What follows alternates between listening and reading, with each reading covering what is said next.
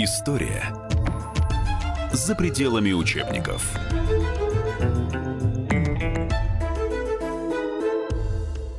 Здравствуйте, уважаемые радиослушатели. Это радио «Комсомольская правда», программа «История за пределами учебников». В студии Александр Гришин, политический обозреватель газеты.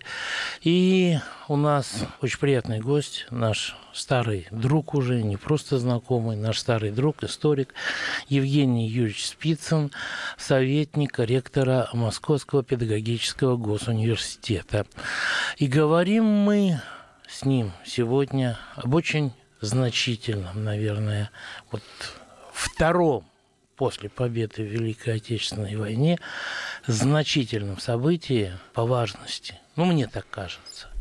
Это мое восприятие о Сталинградской битве, которая началась еще на дальних-дальних подступах к Сталинграду в этот день, 17 июля 1942 года.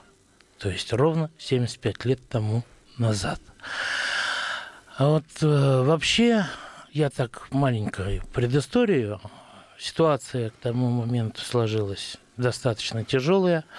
Уже победа под Москвой, контрнаступление под Москвой было забыто, фронт стабилизировался. Более того, в конце весны, начале лета советские войска потерпели очередное громкое катастрофическое поражение.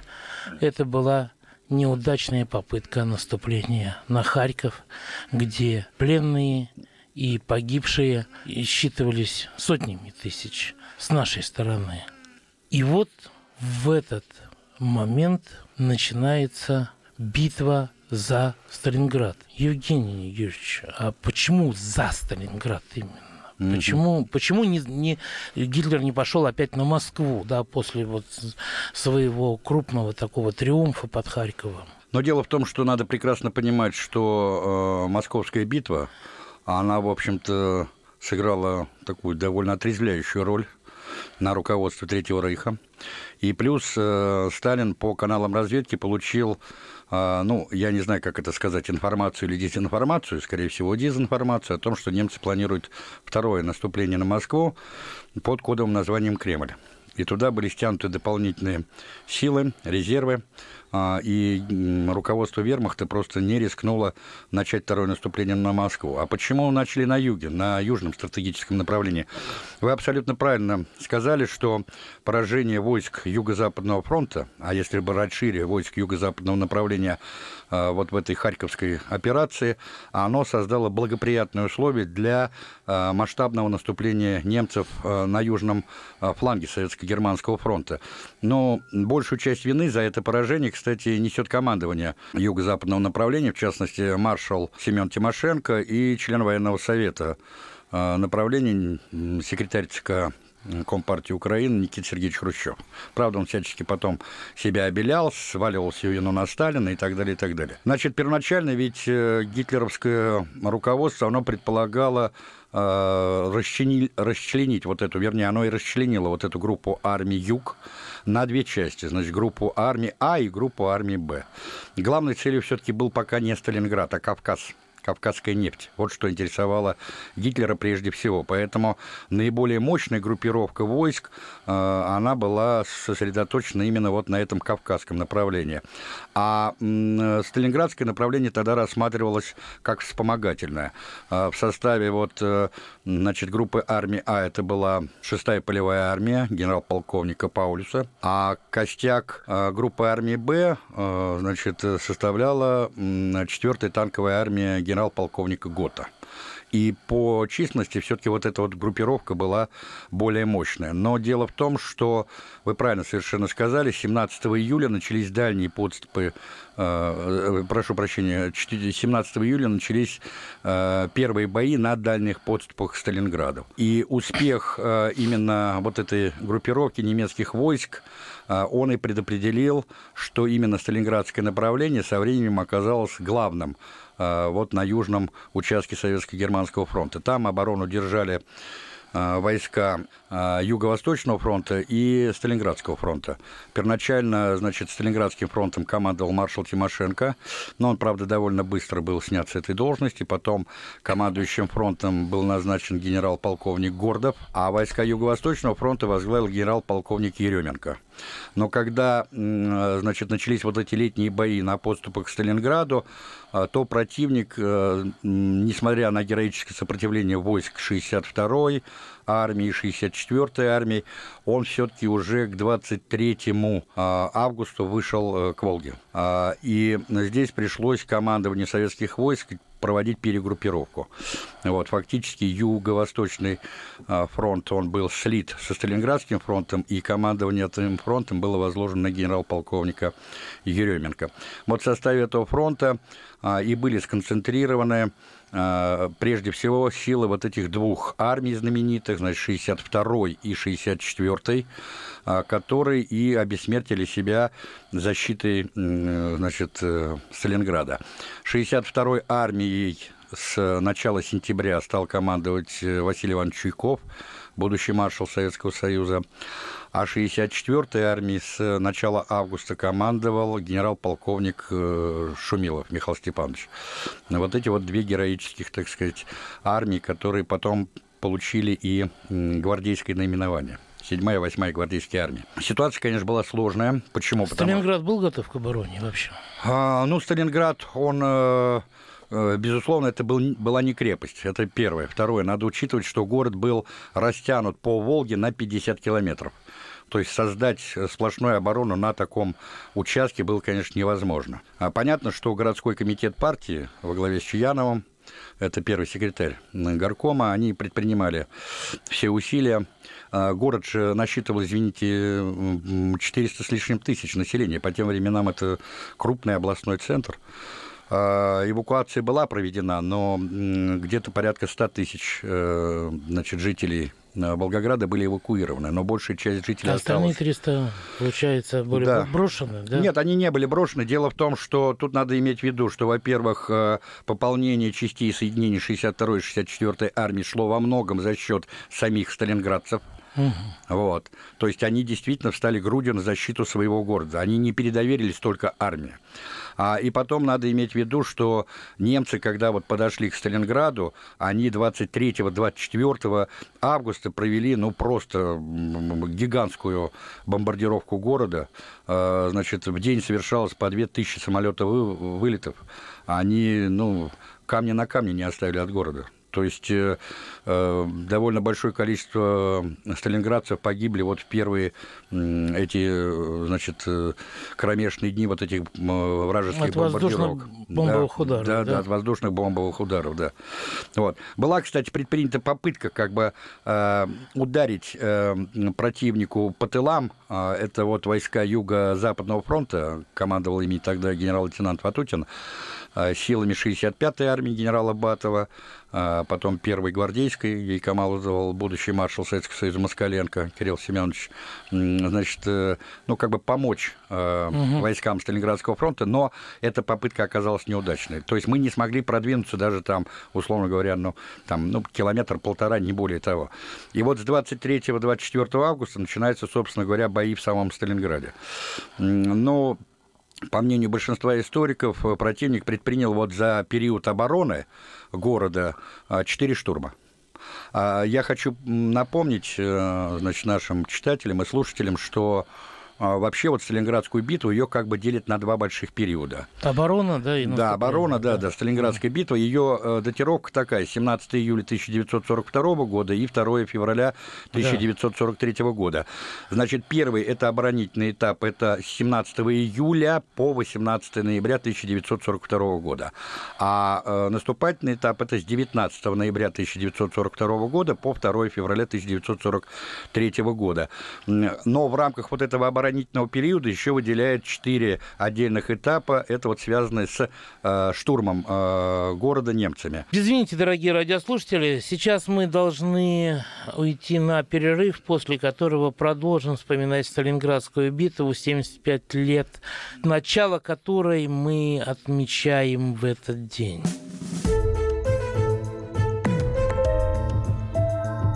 История за пределами учебников.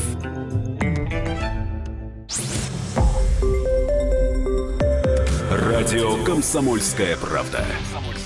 Более сотни городов вещания и многомиллионная аудитория.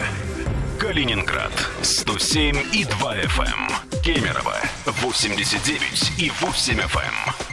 Эм. Красноярск 107 и 1 FM. Эм. Москва 97 и 2 FM. Слушаем всей страной. История за пределами учебников.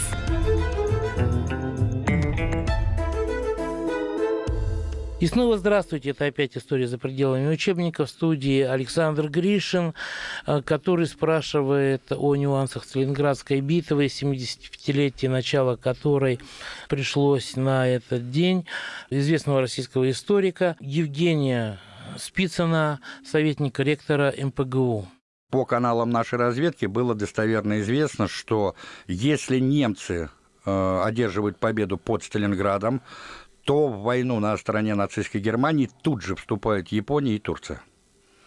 Тогда для нас это два новых фронта. У японцев даже, насколько я в курсе, план был разработан да. Э, военной кампании на Дальнем Востоке. Да, да, да. да как да, он да. там, сибирский поход, да? Да, да, и у турок то же самое. Поэтому, кстати... А турки -то тогда куда могли? Кавказ. Кавказ? Да. На поддержку немцев? Ну да, дело в том, что у нас же, значит, на территорию Персии были введены э, части соединения и советских войск, и британских войск. Мы как бы поделили Персию, там, ну, Иран, условно говоря, на две части, да. северную и южную. Но дело в том, что у нас была прямая граница, значит, с так называемой турецкой Арменией, да, и мы вынуждены держать были там за Кавказский фронт, э, который, в общем-то, выполнял... Ну, сил там было немного, да, я так понимаю? Нет, ну почему нет? Это был довольно такой полноценный фронт. Другое дело, что там э, ему пришлось потом вот этому Закавказскому, он там Северокавказский, Закавказский фронты, им потом пришлось выдержать и вот эту знаменитую битву за Кавказ. Потому что параллельно с наступлением на Сталинград развивалось наступление и на Кавказе. Там ситуация была, кстати, очень сложная, особенно после э, поражения в Крыму. Вот эта знаменитая крымская катастрофа угу. мая 1942 года, она фактически ну, заставила высшее партийно-государственное руководство предпринять очень жесткие меры, ведь Сталин туда не случайно направил того же Берия навести порядок, он жестко, в общем, наказал того же Мехлиса, который был представителем Ставки на Крымском фронте, э, командующего этим фронтом, генерал-лейтенанта Козлова и так далее. Но То есть мы... для вступления Турции в войну на стороне Гитлера не хватало вот какой-то одной маленькой да, капельки. Да, да. да. Но дело в том, что тогда вообще, даже вот если мы возьмем, условно говоря, в информационном пространстве тогдашнем, да, э, интерес всего цивилизованного мира, он был сконцентрирован именно э, на событиях под Сталинградом. Это во многом носило еще правильно, вы сказали, такой идейно-моральный характер. Почему? Потому что город, который носит имя Сталина. Ну да, да, да. Да, да поэтому а, и все, ну буквально вот. А Гитлер же он выступал, и Гитлер, и Геббельс, они говорили, что вот-вот падет город, носящий имя Сталина. Все, это означает конец войне. Но действительно, если бы Сталинград пал, во-первых, бы они перерезали бы главную артерию, Волгу, это было важно а, с точки зрения, ну, элементарно, просто экономических таких вот, ну, как сейчас говорят, э, алгоритмов, да, или... Логистика. Логистики, да. Логистика. Вот, конечно, это было идейно-морально. Почему, кстати, э, значит, э, для того, чтобы немцы не перебросили на вот этот Сталинградский фронт свежие силы и подкрепления, была разработана вся вот эта знаменитая операция «Марс», которую проводили в ноябре-декабре 1942 года войска Пуркаева и Конева которая завершилась поражением наших войск. То есть мы не смогли ликвидировать вот этот знаменитый Ржевский выступ и так далее.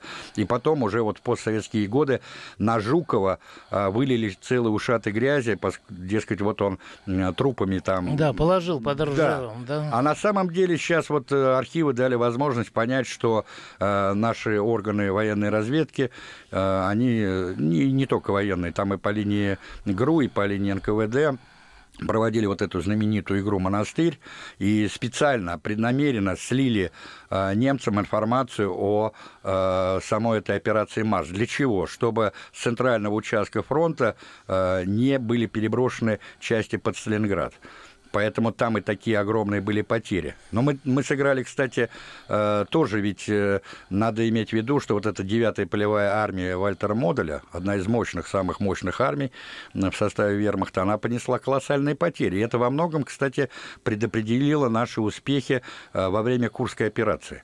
Почему на северном фасе Курской дуги, когда мы освобождали Орел, нам удалось э, ну, гораздо более легко как бы прорвать вот немецкую оборону и выбить немцев оттуда. А потому что армия Модуля, она так и не смогла восстановиться после боев. А, вот, Заржевский да, да, да, да, да, за это плацдарм. Поэтому все, вот все, что способствовало победу, победе наших войск под Сталинградом, все играло, так сказать, важную и существенную роль. Почему? Потому что понятно, что Сталинград сконцентрировал в себе в данном случае, э, ну, всю квинтэссенцию войны. То есть э, э, надо было понимать, что в случае потери Сталинграда э, Советский Союз оказался бы в гораздо более тяжелой ситуации. И ведь, заметьте, наши союзники, те же американцы и англичане, они э, сидели ведь и выжидали, чья возьмет. Они никаких активных действий не предпринимали. Для них вот Сталинград, он стал таким вот, условно говоря, как бы ориентиром, да. Потому что тут совершенно очевидно, что падение Сталинграда, оно бы, во-первых, э, я уже повторюсь, да, ну, открыло бы два фронта для советских войск на Дальнем Востоке и на Кавказе. И просто открыло бы широчайшее поле для маневра ну, нем- конечно. немцам. Ну, конечно, вот, конечно. По Советскому Ну, конечно. Союзу. И там могла речь идти о распаде антигитлеровской коалиции, о закулисных договоренностях и так далее.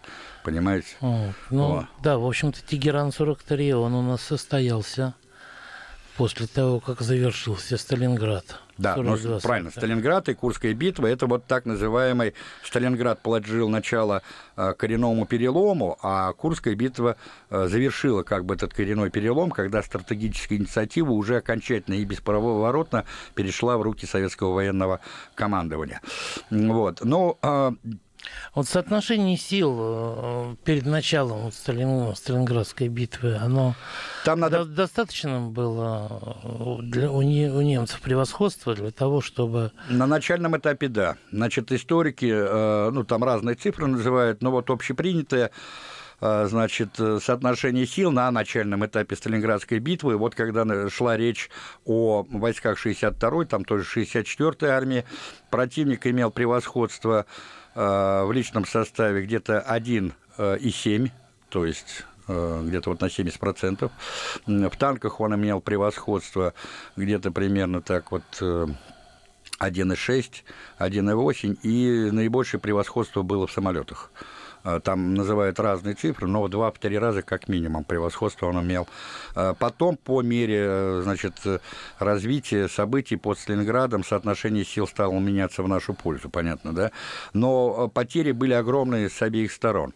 То есть, если брать общие потери, безвозвратные потери под Сталинградом наших войск, это порядка 480 тысяч а, а безвозвратные потери э, немцев и их военных союзников, сателлитов, я имею в виду румын, венгров и итальянцев. Ну да, там же были не только немцы, да? Да, да, Под да. Сталинградом. Да, да, да, вся, вся Европа, да. Вся Европа там была. Кстати, это сыграло злую шутку с немцами. Почему? Потому что они фланги свои прикрыли именно вот этими э, нестойкими и малоспособными, так сказать, дивизиями своих военных сателлитов, тех же румын и тех же итальянцев. И когда разрабатывался план операции «Уран», э, то это во многом и учитывалось. Почему? Потому что э, били по флангам германских войск с тем, чтобы потом сомкнуть вот это кольцо окружения. Там 18 ноября, то есть за день до такого уже широкомасштабного наступления э, перешли, значит, войска Юго-Западного фронта генерал-полковника Ватутина и 65-я армия Донского фронта, это наш знаменитый советский полководец, э, значит, Павел Иванович Батов, да? А 19 ноября уже перешли войска Сталинградского и Донского фронтов и замкнули э, вот это кольцо окружения в городе Калач-на-Дону. Кстати, мой дядька родной, старший брат моего отца, ну, сводный, они по матери были родными, отцы у них были разные. Он воевал в 5-й танковой армии генерала Романенко и погиб э, на третий день э, Сталинградского контрнаступления э, и похоронен там вот на хуторе Блиновский. Ну вот. Он был лейтенант, командир разведвзвода. Значит, и вот этот знаменитый музей на Мамаевом кургане, где высечены имена павших за родину, там есть фамилия и моего родного дядьки. Ему было всего 22 года. Ну, одного из корреспондентов вот нашего отдела дядя, по-моему, тоже погиб в этой битве, а причем он служил, а, я вот думаю, сейчас наши господа либералы удивятся тому, что я сказал, в 10-й дивизии НКВД. Mm. Вот. Да, да, знаменитый, да. У нас, так сказать, оказывается, НКВД это не только заград отряды, как считают наши либералы, да, не только черные воронки там по ночам аресты и так далее, а в, даже меньше, а в гораздо большей степени, извините, дивизия НКВД 10 она сыграла, по-моему, да. очень серьезную роль э, как раз в защите Сталинграда на начальном этапе. Мы опять уходим на перерыв, после которого возобновим нашу, как я понимаю, весьма и, очень интересную беседу.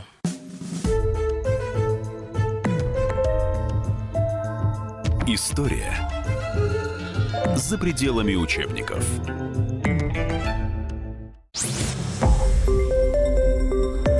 Радио «Комсомольская правда». Более сотни городов вещания – и многомиллионная аудитория. Керч 103 и 6 FM. Эм. Севастополь 107 и 7 FM. Эм. Симферополь 107 и 8 FM. Эм. Москва 97 и 2 FM. Слушаем всей страной. История за пределами учебников.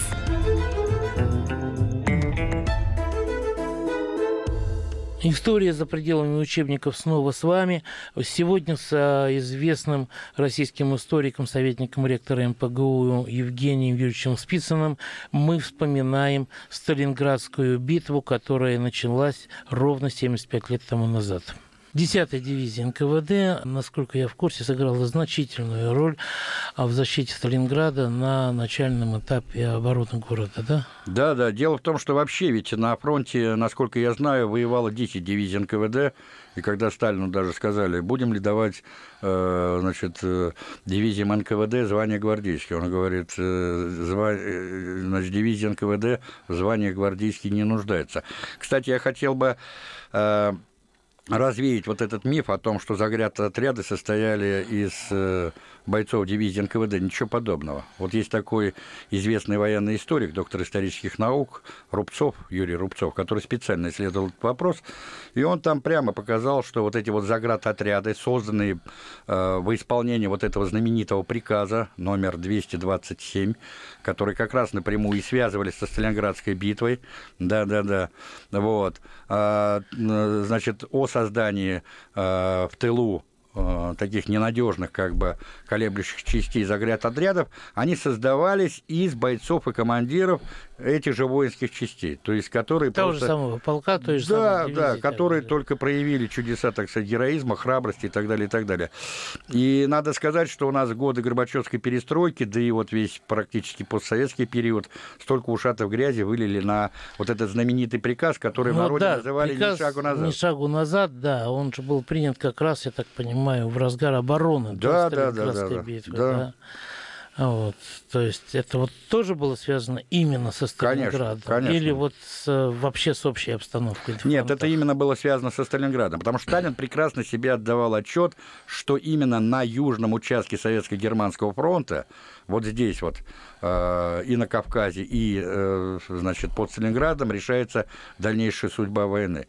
И надо принять, было предпринять жесткие меры к тому, чтобы прекратить вот эти вот панические настроения, которые были, к сожалению, еще э, в рабоче-крестьянской Красной Армии. Но надо сказать, что и бойцы РКК, и вообще население страны, они восприняли этот приказ как должное. Более того, он сыграл огромную мобилизующую роль потому что, ну, вот те настроения, они были практически полностью изжиты, и оборона Сталинграда, когда бой шел буквально за каждую пять советской земли, буквально за каждый метр – ведь немцы, например, клали сотни тысяч там, э, значит, э, и десятки тысяч своих трупов буквально за какие-то считанные метры, продвинуться там, понимаете? Вот когда шли бои непосредственно в самом Сталинграде. Там бои, например, только в районе э, тракторного завода. Из рук в руки переходил этот завод 13 раз. Или бои, например, э, у того же завода «Баррикады». Или, например, бои на том же Мамаевом кургане. То есть там буквально каждая пять советской земли была полита кровью, а количество металла, оно вообще там исчислялось э, сотнями и тысячами килограмм на один квадратный метр. Вот. Это действительно земля, священная земля, э, так сказать, без всяких каких-то преувеличений. И во многом здесь вот, э, по сути дела, и произошел тот перелом, который, вот вы правильно в начале беседы сказали, что по значимости э, победа под Сталинградом это вот вторая после самого Дня Победы, собственно говоря. Потому что именно оттуда мы начали э, вот этот вот свой победный, так сказать, марш на запад, бить немцев уже. После Сталинграда уже не отступали, да, получается? Нет, но мы от... нет, нет, мы, естественно, отступали, но эти отступления носили уже локальный характер. Ну, потому так, что... тактически, но не стратегически. Да, потому что, например, например, на том же Кавказе ситуация была тяжелая. Там и знаменитая оборона Новороссийска, и Малая Земля, и так далее, и так далее. Была довольно серьезная ситуация на том же Западном фронте, связанная с тем же Ржевским выступом, да. Были, например, у нас тяжелые очень бои в Венгрии в самом конце войны, когда мы вынуждены были тоже отступать. То есть нельзя сказать, что это было, знаете, такое победное шествие без каких-то... Не, ну, это понятно. Не, ну, Венгрия... Ну, уже стратегически, да, но уже стратегически нет. То есть вот правильно говорят, что перешла инициатива, ну, практически. Хотя после Сталинградской битвы, например, а, зимой и весной 43 -го года у нас опять сложилась довольно тяжелая ситуация под Харьковом. И там вынужден был Жуков опять выравнивать фронт, перед вот Курской битвой. Понимаете, почему, вот, кстати, образовался сам этот фаз, на котором потом произошла вот эта знаменитая Курская битва. Она была связана именно с неудачами, вот как бы... А, но э, надо понимать, что Сталинградская битва, она измотала не только немцев, но, естественно, и, и наши, и наши войска, да. И у некоторых генералов, Еще кстати, вопрос, кого больше, да? Да. И у некоторых генералов, кстати, у того же Еременко, у них, э, ну, вообще так в голове родились там такие шапкозакидательские стратегические планы. Он же вообще пред, предлагал а, вот это кольцо блокады расширить чуть ли не до Ростова, понимаете? Но силы средств не было на это. Ведь почему мы, кстати, так долго а, громили вот эту группировку Паулиса, окруженная а, в Сталинграде? Дело в том, что кольцо блокады а, было э, замкнуто 23 ноября а, а разбита группировка 2 февраля. То есть, смотрите, э, весь декабрь, весь январь и чуть-чуть, значит, там, э, то есть два, два с половиной месяца почти. Во-первых, все-таки наши разведорганы неверно оценили масштаб окруженной группировки, потому что предполагалось, что в окружение попало порядка 80-90 тысяч э, солдат вермахта, а на самом деле мы окружили почти 300-тысячную группировку вермахта. Мы только в плен взяли более 90 тысяч солдат солдат и офицеров. 24 генерала, более 2,5 тысяч офицеров. То есть это вообще невиданные потери для Германии. Почему немцы объявили траур-то трехдневный? Трехдневный, да. Да, да, да. Причем это э, все с такой помпой транслировалось там. Это был шок самый настоящий и для э, руководства Третьего Рейха, для, для самих немцев. -то. Они привыкли победным маршем э, ходить по Европам, там, понимаешь? И ну да, под Москвой по морде дали, но да. вроде очухались, да, и, да, и, да, и, да. и опять пошли, да. так сказать, вперед. Там же было дело в том, что вот мы неверно, э, во-первых, оценили масштаб окруженной группировки, раз. Второе, э, почему мы сразу не смогли приступить э, к реализации вот плана по разгрому этой группировки. Неудачи тоже были, той же, например, 65-й армии Батова. Понимаете? Опять-таки мы не смогли рассечь э, потому что первоначальные планы предполагалось рассечь вот эту э, группировку войск, которая состояла уже из войск э, генерала Паулюса, 6-я полевая армия, и 4-й танковой группы генерала Гота. Ну, там часть этой танковой группы. И плюс э, надо иметь в виду, что э, германское командование, оно создало, э, значит, южнее Сталинграда вот эту знаменитую группу армии «Дон», под командованием Манштейна. Костяк этой группировки, кстати, тоже составляли танковые соединения. Которые потом пыталась пробиться к Паулюсу. Да, да, да, да, да. Вот знаменитый роман э, нашего выдающегося советского писателя Юрия Бондарева «Горячий снег», оно как раз и описывало... Это попытка да, да, да, да, да. Он, он, он, кстати, описывал, он же как раз и служил э, вот во второй гвардейской армии Родиона Яковлевича Малиновского, будущего маршала Советского Союза и министра обороны СССР во времена Хрущева и Брежнева. Он был командующим этой армией. Кстати, это была свеженькая армия численностью более 120 тысяч человек. Вот. И она предназначалась именно для разгрома окруженной группировки немцев в Сталинграде. Но ситуация сложилась таким образом, что 51-я армия Труфанова и части соединений 57-й Толбухина, они не сдержали наступление немцев. И поэтому срочно буквально перебрасывались с Донского фронта, то есть с фронта Рокоссовского, на вот этот вот южный фаз, вторую армию, она с колес, что называется, стала вот на рубеже реки Мышова, Мышкова, а, и, или Мышкова, как там ударение, я не очень знаю, и вот там и происходили вот эти самые знаковые и ключевые сражения. Там остановили немцев, и дальше они не прорвались. Был создан коридор, воздушный, воздушный коридор воздушный. для снабжения этой армии, но он уже Это никакой Паулюса, роли, да? да, да, никакой роли не сыграл. И когда вот в декабре была остановлена вот эта вот группа армии Дон, плюс была проведена еще среднедонская наступательная операция войсками э, Юго-Западного фронта и частью войск Донского фронта, то создались вот к началу января благоприятные условия по разгрому уже самой группировки Паулиса в Сталинграде 10 э, Э, января началась реализация этой операции под кодовым названием «Кольцо». То есть это э, операция под кодовым названием «Уран» – это операция окружения угу. войск противника, а операция «Кольцо» – это уже разгром войск противника в Сталинграде. Но немцы, я так понимаю, сдаваться не собирались. Нет, да? нет, нет, нет. Там же Кстати были... говоря, Гитлер-то Паулюсу э, присвоил звание фельдмаршала да. и жезл фельдмаршала да. по воздушному коридору передал. Да, да, да. Более, более того, самое смешное, что э, значит, ему а, по-моему, начальник штаба а, прислал вот этот вот, грубо говоря, так сказать, документ о присвоении ему фельдмаршалского звания 31 января а буквально через несколько часов он сдался в плен. Ну, да, да. То есть, Но уже в новых погонах, Ну, да? уже, да. Ну, да. формально в новых погонах, да, да, да. И заткнув себе фельдмаршалским жезлом, да, не будем говорить, да, что... одно место, да. да. да. Вот, там, э, значит, сначала 30 э, января была разбита южная э, группировка, вот этой рассеченной окруженной армии Паулиса и некоторых частей ГОТА, и был взят генерал-фельдмаршал Э, Паулюс. А 2 февраля была э, уже разбита и Северная. Но я повторюсь, что в плен было взято 91 тысяча э, солдат и офицеров, значит, большое количество техники. Общие потери немцев в Сталинградской битве тоже оцениваются порядка 500 тысяч убитых. Это безвозвратные потери, да. не считая санитарных потерь. Да. Конечно, Сталин ну, по достоинству наградил всех советских полководцев.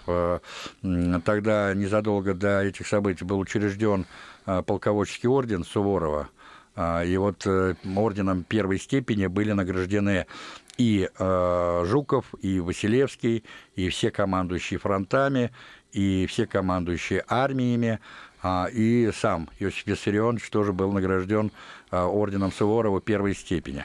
И э, полководческими орденами были награждены, ну, уже других степеней, были награждены там Кутузова и Суворова, командиры корпусов, дивизий и так далее.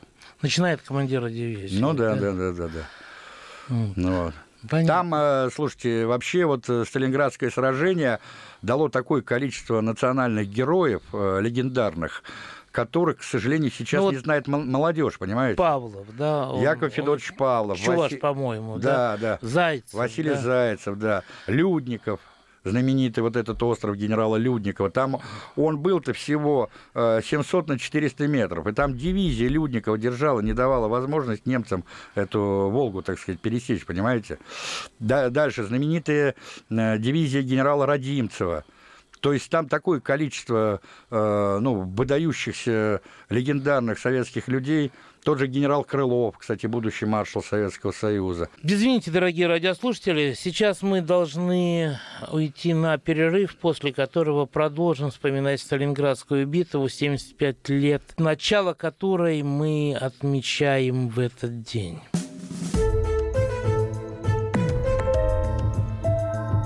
История за пределами учебников.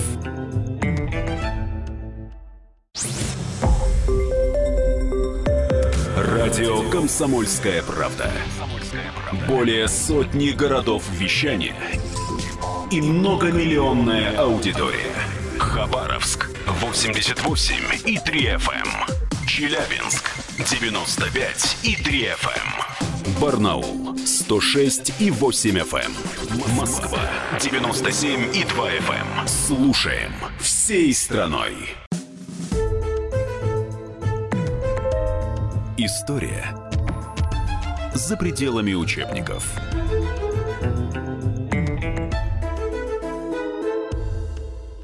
История за пределами учебников снова с вами. Сегодня с а, известным российским историком, советником ректора МПГУ Евгением Юрьевичем Спицыным мы вспоминаем Сталинградскую битву, которая началась ровно 75 лет тому назад. На уровне полководцев понятно, но на уровне, скажем так, низовом у нас тоже, я так понимаю, тактика в Сталинграде достаточно сильно изменилась. Появились вот эти штурмовые да, группы, да? Да. Из наиболее умелых солдат. Да у которых было более хорошее вооружение, чем у остальных. Выучка была. Дело в том, что вообще-то был взят, кстати, на вооружение Немецкие? опыт... Нет, Нет, Первой мировой войны наш. Да, наш Да, же? да, да. На юго-западном фронте Брусилов во время подготовки знаменитого Брусиловского прорыва, а потом и позже – когда уже в 17 году тоже готовились э, наступление, весеннее наступление 17 года, которое было сорвано государственным переворотом, его потом э, перенесли на... Получившим название февральской революции. Да, да, да.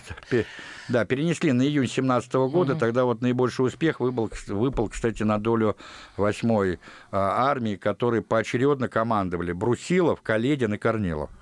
Вот. И тогда уже были созданы вот эти первые, так сказать, штурмовые группы, которых, ну, условно говоря, натаскивали на преодоление препятствий. Они действительно были подготовлены физически лучше, они действительно были вооружены лучше и так далее, и так далее. И э, вот этот опыт Первой мировой, он был потом востребован и в Великой Отечественной войне. И действительно, первые такие уже мобильные вот эти вот э, соединения, да, штурмовые группы, они действительно в таком массовом порядке стали создаваться при обороне Сталинграда. И первые такие подобия бронежилетов, да? Да, да, да, да, да, да, да. Вот.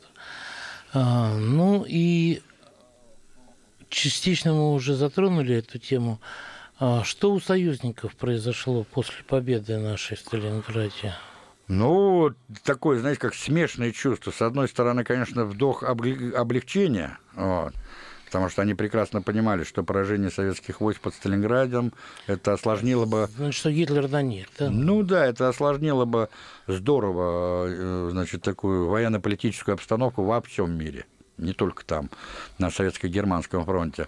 Это с одной стороны. А с другой стороны, они в общем-то, поняли, что Советы умеют держать удар, и что надо активизировать помощь, прежде всего, по ленд-лизу.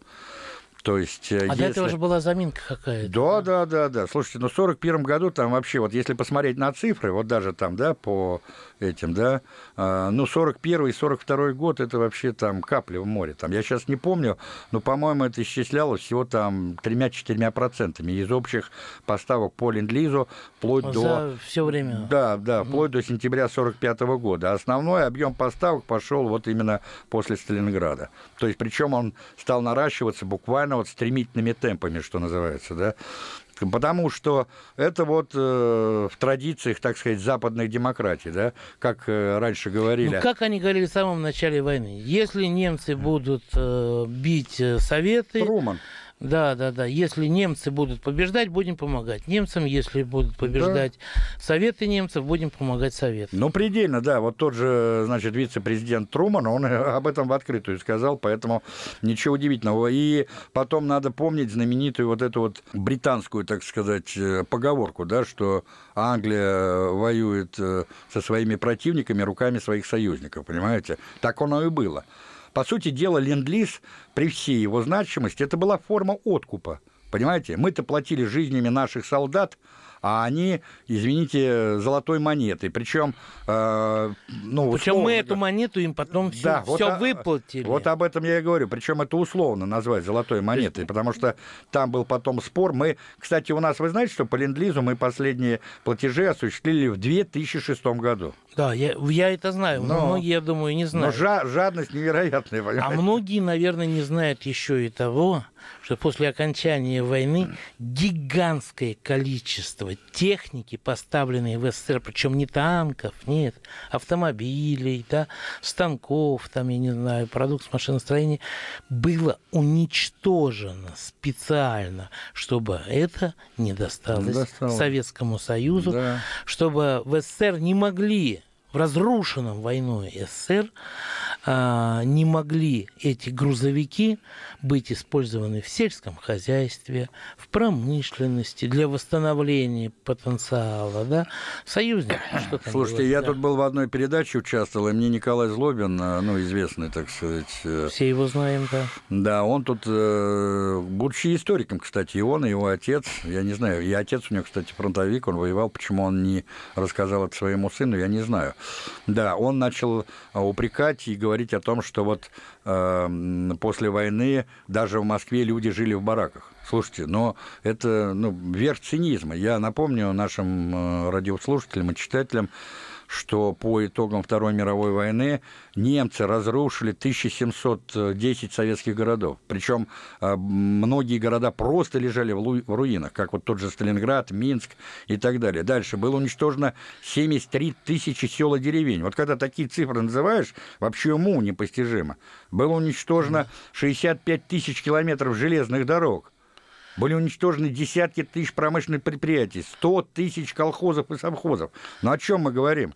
Плюс... Они в Москве люди и в землянках да, жили. Да, да, плюс 27 миллионов погибших, ну, плюс-минус там, условно говоря, 10,5 миллионов коллег, Понимаете, и надо только диву даваться и э, поклониться нашим э, великим предкам за то, что они не только выиграли войну, а потом еще и подняли страну из руин. Ведь мы за четыре значит, э, года вот этой вот четвертой пятилетки к 50-му году не только вышли на показатель довоенный. довоенный, но и превзошли его. Я имею в виду прежде всего промышленное По производство. Да. При этом люди продолжали любить, рожать, учиться, совершать. Э, не забывайте, что именно в эти годы мы создали атомную бомбу, которая до сих пор позволяет нам быть, так сказать, независимой, суверенной военной страной вообще э, ну, существовать. А карточки это. у нас отменили чуть ли не раньше, чем... Ну, раньше, чем, да, да. В 1947 году была проведена, в декабре была проведена знаменитая вот эта Зверевская денежная реформа, вот, которая ну, по мнению большинства неангажированных специалистов, э, несмотря на весь свой конфискационный характер, конфискационный характер, она э, считается одной из самых, э, так сказать, э, ну, выдающихся реформ финансовых. И вообще надо сказать, кстати, что советская экономика войну-то вообще-то пережила по сравнению с другими странами более-менее сносно. У нас, например, инфляция, обесценение денег составила порядка там 3,5-3,8 да, раза, в то время как, например, в Германии, там, в той же Великобритании и так далее, это составляло составлял от 6 до 10, а то и более раз, понимаете? И действительно мы отменили карточную систему э, раньше, чем все воюющие страны. В той же Великобритании карточки сохранялись до 1952 года. Да, но если бы они победили в Сталинграде, то всего этого, наверное, не было бы. Нет, но я думаю, что мы бы победили в войне по-любому. Другое дело, что цена этой победы оказалась бы гораздо Гораздо выше. Выше, да. И война бы, конечно, затянулась, пришлось бы напрягать силы. Еще, не я, еще непонятно было бы, как повели себя союзники. То есть с учетом опыта нашего исторического, мы прекрасно понимаем. Понятно, что союзники для них выбрали нас как меньшее из двух зол. Ну да. Да, это понятно. Вот. Американцы с англичанами стояли да, до 44 -го года да, в стороне да. и смотрели, да, как да, Советский да, вот Союз именно, да. борется в одиночку с Гитлером и всей остальной Европой, которая, так сказать, пошла вместе с э, немецко-фашистской армией на СССР, нашла здесь свою погибель, в том числе и в окопах Сталинграда. Да. Кстати, потом вышла вот эта знаменитая книга Некрасова, Некрасова да, в окопах Сталинграда. Одна из лучших, так сказать, книг по истории войны. Это была история за пределами учебников. У нас в гостях был э, известный российский историк, автор других уже учебников, в которых эта история есть. А вот. Евгений Юрьевич Спицын, советник ректора Московского педагогического госуниверситета. А спрашивал его в студии я, ваш покорный слуга, политический обозреватель Александр Гришин. Всего доброго, оставайтесь с нами.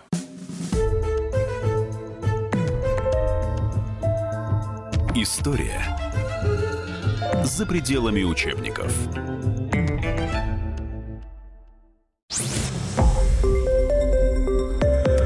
Радио «Комсомольская правда». Более сотни городов вещания и многомиллионная аудитория. Челябинск 95 и 3 FM. Эм. Керчь 103 и 6 FM. Эм. Красноярск 107 и 1 FM. Эм. Москва 97 и 2 FM. Слушаем всей страной.